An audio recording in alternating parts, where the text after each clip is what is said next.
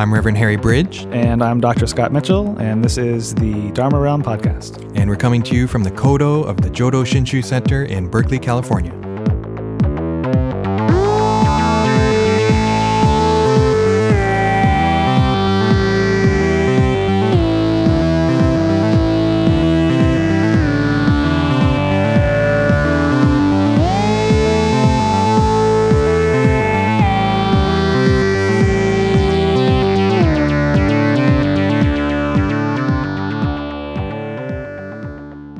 Dharma Realm podcast for January 6, 2012, and today we're talking about Tron and Buddhism.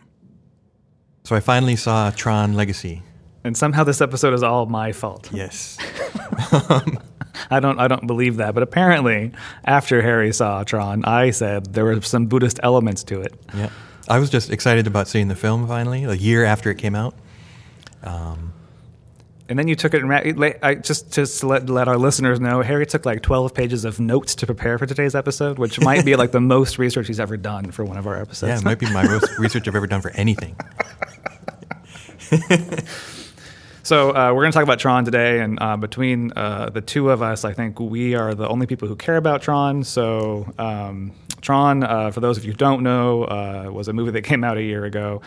Uh, Tron Legacy came out a year ago. It's a, a sequel to a movie from 1983, 82, something like that. Somewhere around there. Um, the original Tron, which was uh, universally uh, held to be one of the worst movies ever, but we don't think so. We think that the, the original Tron is actually a very interesting, uh, a very groundbreaking film. If you ask Yeah. me, it not, it's not it's not a great movie, but they're you know they're fun sci-fi movies, and and, and as uh, our listeners know, Harry and I like like sci-fi.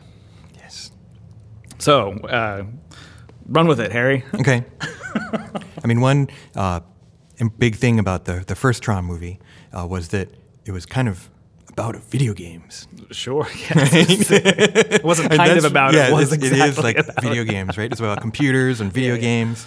Um, video games became huge in Mm-hmm. uh, the like what mid late 70s, uh, and they just kept getting better and better. Uh, and so Tron, like the, the, the first one, right, is about uh, this this guy Flynn who who makes video games and is like a master of video games, and then he gets in the video game. Right. Right. We're trying not to do spoilers, but I don't think that's Uh, going too that- far. really, uh, yeah. Um, and there was actually a Tron video game. There were a couple, right? there were a couple, yeah, Yeah, yeah. and you could go and actually play it. So after seeing the movie, uh, and then getting we- to play the we, game, We probably both wasted a lot of quarters Yeah, on, yeah, yeah, on, yeah, yeah. on Tron. Anyway, It's a Disney film, also uh, to give a little more um, kind of weird slash interesting background. Um, and you know, I tend to rail against Disney, especially that pre Lion King. You know, like Disney really had a renaissance with like Lion King Mm-hmm. Yeah, yeah, yeah. And, and movies like that, right? Um, but I tend to um, put it down like from what 60s, 70s on. But I forget that both Tron and Black Hole were Disney another great Films, piece of yeah. cinema. Yeah, sure. and they're not, to me, they're not that bad. Sure, they're not great films, but I don't think they're horrible films. Mm-hmm. Um, and we're going to get to this later. Um, you know how, in viewing this kind of film, like how our our perceptions kind of affect uh, our uh, perception of the film. Right. Right. But but we're going to get to that later. Today, we just want to talk about Tron and Buddhism. Yeah. Mo- mostly, I think, because uh, uh, of this question of what whether or not something can be a Buddhist movie. We've, I think we've talked in, in a previous episode about Buddhism and music, um, and I know we've talked about Buddhism and sci-fi, and, and and I think we've hinted at this question of Buddhism in, in movies. Um, I remember when the movie first came out, I saw a few people online like uh, you know mention that Jeff Bridges is in it, and Jeff Bridges apparently does some Buddhist practice. Um, and there's you know there's a scene in, in Tron Legacy where um, his character is meditating, um, and there's um, some other references to Buddhism, explicit references. Um, and then there's other movies out there that people just assume are Buddhist, and they get all you know people get all excited about them. And I always sort of have this question about what makes something a Buddhist movie, um, or what makes something. Or, or can you just sort of analyze something from a Buddhist point of view, which Right, I think are right, two different ways of looking at it. Right. Right. Give is- a Buddhist interpretation of a film. Right. Versus claiming that it's a Buddhist film. Right. Or even a third possibility of saying, let's watch this movie, but not interpret it from a Buddhist point of view, but can we use elements in this movie to help us understand Buddhist ideas? Ah. Which Oh, is a third too, yeah. possibility. And, you know, people, I see people do this a lot in, in sort of online uh, or in just in conversation. Um, and it's interesting because there are some very explicit Buddhist references in Tron, but nobody has talked about it as far as I know. Um, and maybe that's just because it's sort of this sort of like cheesy movie that people don't take seriously. Except for Harry and I. so, some of the Buddhist elements, go. Well, can we think about some other quote unquote Buddhist movies? Um, just to kind of give some background, like what Sure. we're talking about. Uh, the Uh, one that I saw was The Matrix. Yeah, and I think that's Um, a horrible movie. I mean, let me rephrase that. I loved the first Matrix. The Yeah. second two are, you know, I don't even. Uh, acknowledge the existence of the second Yeah, two. but a lot of people li- like to claim that The Matrix is a, a Buddhist movie or has Buddhist elements in it, and if that's the case, I get really that makes me kind of sad because um, I think the overall sort of uh, idea of The Matrix is that the real world is really, really, really, really, really lousy. And it's it, it makes the alternate reality look so much better. Like if you had a choice between mm-hmm. being woken up in reality, why would you choose to live in a underground cavern where there's you know no sunlight? Wouldn't you rather be in the Matrix, which is totally awesome and fun? Mm-hmm. Plus, it's just a you know an a overtly horribly violent movie that raises lots of I think important moral and ethical questions that if you put those into Buddhist context, it's like, mm, I don't know. I think people get sort of like, oh, there's kung fu in it, so it must be Buddhist. It's like, well, come on. Yeah, in The Matrix, I think an important point to make is that um, there's a lot of different stuff going on in that film. Yeah. there's a lot of Christian imagery in there too. Oh, yeah, yeah, right. absolutely. And so, uh, yeah, you, you, I think you'd be hard pressed to claim that it's exclusively a Buddhist movie. Right. Um, and you could probably be very critical of it as a Buddhist film. Yeah. So. Yeah. and then there's this other movie called uh, Groundhog Day, which everybody uh, thinks is a Buddhist movie. I never thought that. Yeah. um, and, and I've had conversations with folks and I've said, you know, there's this movie, Groundhog Day, and people, you know, think it's a Buddhist movie. And then someone will say, oh, well, the director once said in an interview that it was a Buddhist movie. And I think, well, that's funny because I read an interview with him where he said the exact opposite, that he had no intention to make a Buddhist movie, which of course raises the question of whether or not you can, like, the, what, what the intention of the director means and interpreting a movie and whether or not that matters. And there's a whole school of thought about that. Right. Um, but you know, in, in Groundhog Day, there's no overt, uh, there's no overt religious uh, imagery at all. There's It's really no kind of like a fantasy romantic comedy. Yeah, there's no overt Buddhist elements to it, and the reason I think people interpret it as a Buddhist movie is because he goes and repeats the same day over and over again, and eventually learns and grows from his experiences. And I think people try to make a parallel there with samsara and the round of rebirth, and um, which to me actually seems more like a of, of like a a Hindu view of cosmology, right? And where you're trying to make a better rebirth next time and get higher and higher. Um, but the other thing is, I've seen lots of people review uh, or interpret Groundhog Day from a Christian point of view for the exact same reason. Ah. So I think that Groundhog Day is a good movie because it opens up the possibility of being interpreted from many different perspectives. Mm-hmm. And the fact that it's claimed as a Buddhist movie is interesting to me because it's not overtly Buddhist. Mm-hmm. And so that raises that question of what makes something Buddhist. And why do we claim, you know, why do Buddhists claim certain films or certain pieces of art as ours, so to speak, Right, right, right, right. um, and not others, right? Right, right. You know, so again, here we have Tron, where we have Jeff Bridges, who's actually a Buddhist or does Buddhist practice, who is sitting around in meditation with amala beads, makes an explicit Zen reference in the movie, and you At know, least once, if not a couple, couple times, possibly. well, an explicit, he actually uses the word Zen. Right, right. Okay, I'm gonna have to go through my notes. We'll be back in a minute. Just kidding. Uh, he, he doesn't actually have five pages of notes. He only has, I'm mean, twelve pages. He only has five pages. Anyway, yeah. maybe we can cut that. So, yeah. So that's one interesting thing about Tron is that there are these like explicit, seemingly explicit Buddhist references, Right. which is interesting because the world that he's in is. It's like it's, it's kind of like the Matrix in the sense that it's completely not reality. It's yeah, it's a like completely virtual reality, reality. yeah. inside the computer somewhere or, or out there or wherever it is, right? Right. Yeah. So, um, yeah. See, I when the first time I watched it, I, I think I, I kind of I did obviously hear him say the word Zen or saw him sitting on the cushion, but I just didn't see um, the the Buddhistness of it um, at the time. Uh, and then watching it again, uh, you know, you, I think that the themes are kind of in there, Um, but then it's portraying Buddhism in a certain way too, Mm-hmm. if, if it is Buddhism. Well, let's just call it Buddhism for now, because you know, like you say, it is kind of explicit. But uh, And you think there's kind of a critique, yeah, because um, or at least that Buddhism doesn't look that good, really. right, right, right. So it's interesting too because some of what um, we learn about Flynn is from Quorra, and who is this um, his kind of disciple, seemingly, right? And so she talks to. Uh, and you're gonna have to have watched the film to understand a lot of. Well, this. let me let, us before we begin into that, let's Okay. just do a, a really brief summary or, or overview with, with, with without doing any spoilers, because Okay. I know you're worried about that. Yep. Um, uh, the the sequel is it's a sequel to the first movie, and Flynn is the prota- uh, one of the protagonists of the first movie. Now he's a much older person. Obviously, he has a son, What's his name? Larry Flynn? No, that's a different movie. Kevin Flynn. Kevin Flynn. anyway, his son Sam goes into the world of the computer looking for his father. Um, and uh, there's this rogue program called Clu, who Flynn created, um, who's taken over the system. And uh, Sam eventually finds his father, and his father has this uh, other computer program disciple named Quorra. And they're all struggling to overturn Clu's evil reign, or whatever you want to call Right. it. Um, there. Go ahead. Okay. so, um, Quorra says about Flynn that he's spent years going internal, trying to remove himself from the equation. Right, which is a very uh, which if you that's that to me is one of the obvious Buddhist references that co- comes out of a sort of generalized Yeah, like a very general Yeah. kind of Zen view kind of of what thing. Zen might be. Yeah. Right. Um, or at least I've heard that similar phrase in Okay. Buddhist discourse. okay. See, I haven't really, like, just looking at it now and thinking about it.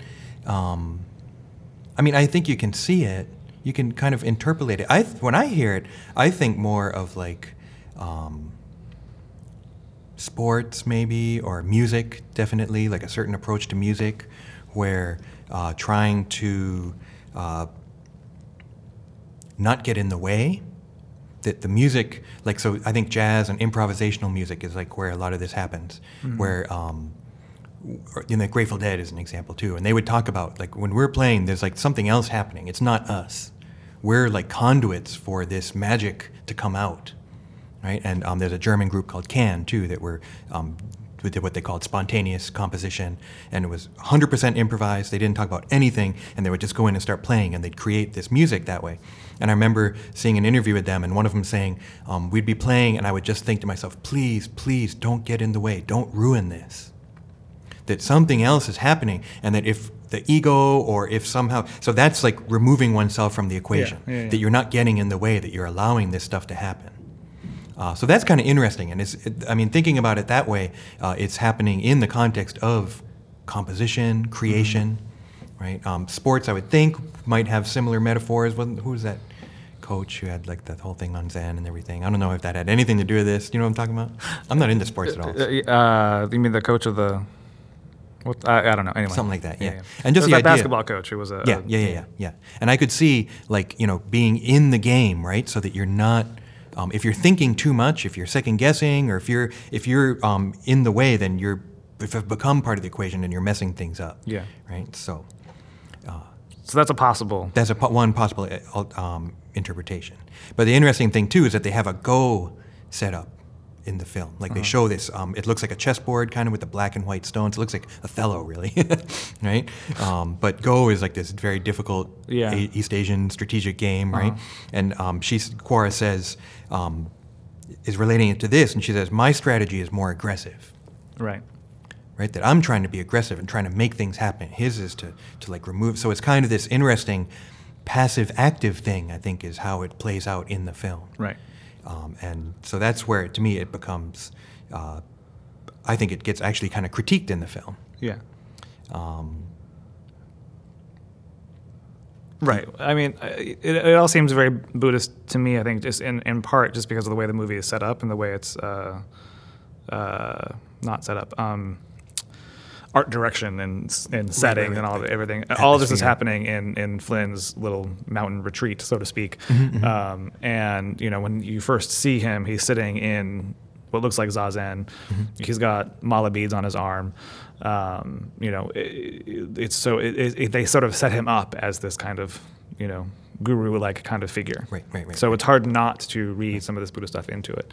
Um, more subtly, in in a, a similar scene around that one though, when he's talking about these programs like Quorra um, that sort of come into being in this alternate reality, um, he says he doesn't he didn't create these uh, these. Uh, uh, beings, if you will, but they emerged. You have it right, Right, on right, there right. So, so yeah, there's this whole backstory, and he talks about these. They, they call them the ISOs, Yeah. the isomorphic algorithms. We're not really sure what they are, but they're a different class of being in Right. this in this um, alternate this virtual world. And he says that um, they weren't created; they manifested like a flame. They weren't really from anywhere. The conditions were right, and they came into being. Right. And when I heard that, I was like, that that to me sounds entirely like Buddhist cosmology. You know that there is no creator in Buddhist cosmology. Things manifest because of causes and conditions. The conditions are right, so these beings manifested. So we have our own karmic causes and conditions that manifest the world in which we live. That to me seems like a very uh, Buddhist perspective. Oh, interesting. Um. But it's very, very subtle. Like I don't think that. Yeah, You know, yeah, I don't yeah. think that any normal person whatever whatever catch that. And and I and I say that because I think that another way to look at this whole the whole narrative of the movie is that Flynn has created a world and he creates a program in his own image. Mm-hmm. So you could look at the whole creation of this world in a very Christian sense, right? Where Right, right. Flynn is this God who's created the world and he's created this image, this this other program in his image, yada yada yada. Mm-hmm. Um, but when it comes to these isometric pro- programs and the way that Flynn talks about them, he talks about them to me in a way that's very creator-less. They didn't. He didn't create Right, them. right, right. They just emerged, which is how, from a Buddhist point of view, how we got here. Right, right, right, right. So it's, it's interesting. There's a few different themes going on. Yeah. There's the whole, I mean, there's definitely like a Christian aspect to it and the whole creator deity. And then Clu is kind of the, this, like, it looks like Jeff Bridges, right? Mm-hmm. And I'm not sure, I think it's, I read somewhere that it's actually like computer generated. Oh yeah, it's a Um, there, there, there's an, an actor who is the body double of Okay, Clu. okay. And then they digitally created Jeff Bridges' younger face on that actor's body. It's That's very- cool. It, yeah. I mean, it's well done. You're a geek. I'm such a geek, but I mean, you hear that and you're like, oh, that's really neat. I'm glad they did that, right? Yeah. Um, if this movie had been done in the 70s, it would be They like, would not you have know, done it, just, yeah, You'd have like the mirror thing, and you can kind of, you know, the, you can tell there's one guy on one side. Um, but yeah, this whole thing with the ISOs is interesting because, uh, in one sense, I think it's not necessarily a Buddhist thing. It's more the critique of the arrogance of humanity to think that it can create something perfect, yeah, yeah, yeah. right? Or, or you know, the I don't know. I mean, that whole ISO thing, I have a hard time. I don't know what that is all about. I mean, it's neat because because see, I went through and watched it last night Yeah. and like typed out the important stuff, like transcribed the, the dialogue and stuff, and talking about the ISOs right after saying that you know they came into being when the conditions were right. I didn't make them, Mm-hmm. right? He says gods, spirits, aliens, an intelligence beyond our own, right? Uh, like flowers in a wasteland, profoundly naive, unimaginably wise, uh, spectacular, right? And so it's it's kind of interesting to me. It's like this creative for well not creative isn't the right word this like mystical force or something that's bigger than humanity right and so he, seeing them he realizes he says everything i hope to find in the system control order perfection none of it meant a thing a hall of mirrors shattered by the isos right so that these new beings that just spontaneously manifest in, within his creation are pointing to something bigger, right? So in a way, I wonder if it's it's kind of uh, critiquing uh, the the arrogance of humankind, Yeah, right? right, right. Um, Because he's he's tried to make a, a, a perfect world. Mm-hmm. You know, he's trying to make a perfect little computer world, um, and you know, the, the the bigger question is: Is it possible for an imperfect person to create something perfect? Mm-hmm, You know, that's I think the, the critique of humanity. Like humanity is necessarily. We're, we're, we're not. I hate to break it to our listeners, but we're not perfect. Um, even even the best among us, all you know, we have flaws. Human, humanity is flawed. Um, so, can we create something that's perfect, that is without flaw, that is flawless? Is that even possible? And I think uh, narratively or, or metaphorically, the ISOs represent the, the, that sort of f- uh, uh, destroying of something perfect because we can't create something perfect. Therefore, this you know flaw comes out. Um, I, I don't I don't. This is where the movie breaks down for me. Oh yeah. I just think that the, the myth of, of ISOs and everything is just too heavy for the, the movie Yeah, to, yeah. to to sort of bear the weight of this weird plot point that is is confusing and slows the movie down.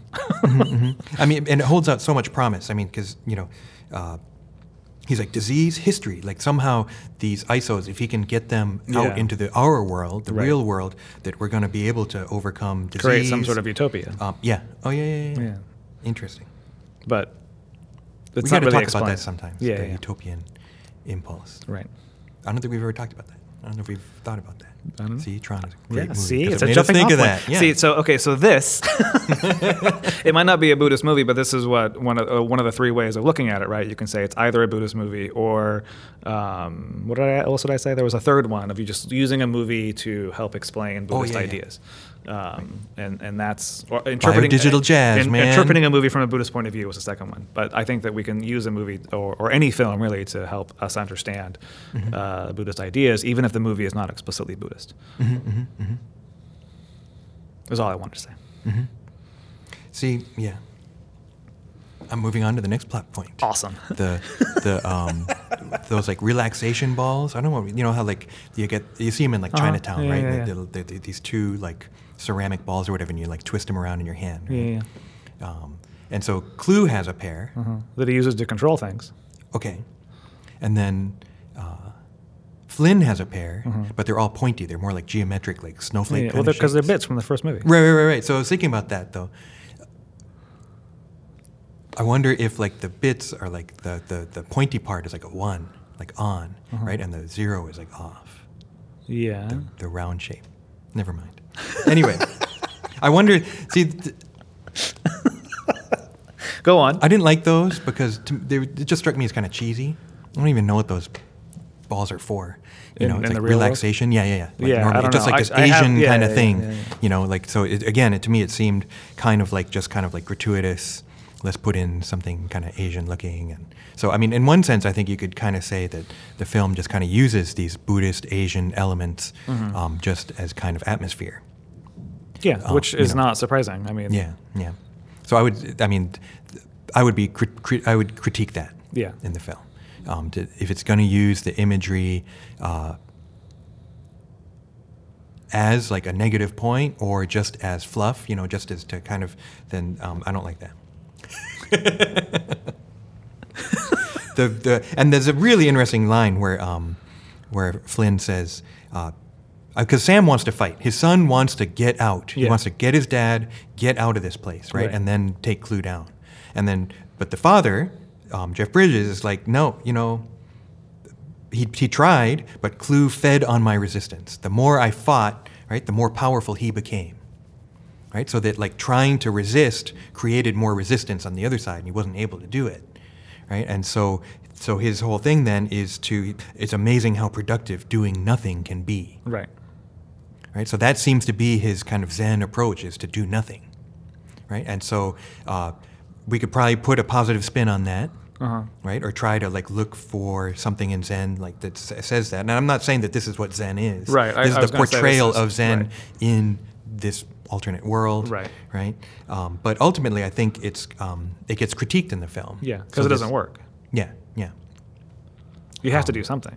Yeah. Yeah. I mean, So- if you really, if you really want to get deep about it, even doing nothing is doing something. Ah.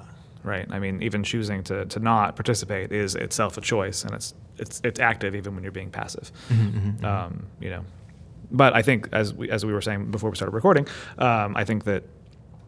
Um, it's it's no surprise to me that there would be a critique of doing nothing because uh, part of American culture is very active. American culture likes to be likes the you know likes the good fight, and likes people to be active and uh, self motivated and, and working for change and all the kind of thing. You know, how would you make a movie about doing nothing? Right. right. You know, particularly in an action movie, right? An It action would have to be some have- foreign film. Yeah, totally. Some lousy, you know, Buddhist movie from subtitles. Asia. Probably all sepia tone and stuff. so I, I think that you know, just from a point of view of, of making a movie, you have to have some sort of action. Mm-hmm, Um, you know. And it uh, works as an action. yeah. Well, does it? I think that's there's nothing to do with Buddhism. Does Tron Legacy work as an action film? I think it's even even that is kind of questionable. Like the action scenes are great, Uh-huh. uh, but watching it critically this time to like you know write the um, lines out and everything, I was kind of surprised how much like boring talk time there is. Yeah, there's a lot of narrative in the movie. Yeah, there's a lot of narrative of like flashback kind of stuff where Flynn's like telling Sam what happened and or they're sitting talking on the boat, you know, on the on the solar sailor thing and Yeah, yeah. you know, just kind of like okay, okay, let's have some action here. Um, I don't usually feel that way because I like to think that, you know, of movies do have offer something more than mere entertainment and explosions kind of thing. And I would hope I think in a way this film kind of does, but Yeah. um, maybe more of it's a bouncing off point. I don't know if we'll find that much meat in the film itself, uh, but we could use it as a kind of uh, um, uh, I already said it, bouncing off point. I will say, I love the first five, ten minutes of this film Uh-huh. so much. Like, and the music is really important in this film. Uh, the Daft Punk did the soundtrack. See, this is what I kind of wanted the Matrix soundtrack to be like. Because the Matrix, I really liked the first Matrix movie when it came out. I saw it like five times in the theater probably and just really, really liked it. But I was disappointed with the music because I felt like this was an opportunity to do like electronic music and be uh, more groundbreaking on the soundtrack front. But it's just orchestra and maybe some choir stuff. You know, it's it's typ- typical soundtrack stuff. Whereas this film uh, is, you know, Daft Punk or this French electronic duo that are pretty groundbreaking and I thought they were British. not French. Oh.